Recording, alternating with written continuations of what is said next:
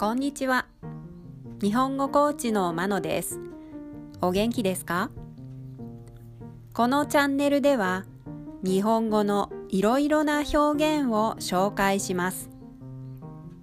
このような表現を知っていると、相手が言っていることがもっとわかるようになり、あなたが言いたいことがもっと言えるようになります。今週は体の一部を使った表現、その中から目という言葉を使った表現を紹介します。今日はこの言葉です。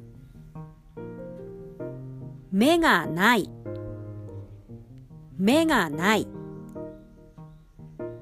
目がない。顔に目がないと何も見えませんよね。見えないとどうなるのかということを想像してみると、この言葉の意味が見えてくるかもしれません。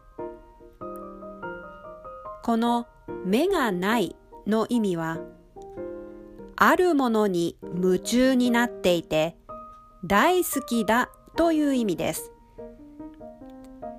何かを見て冷静に判断することができないほど夢中になっている感じをイメージしてみてください。例文です。いち、彼はスイーツに目がない。に、彼女は韓流ドラマに目がない。さん、私は洋服に目がないので、お金をたくさん使ってしまう。いかがでしたか？次回も目という言葉を使った表現を紹介します。では、今日はこの辺で。さようなら。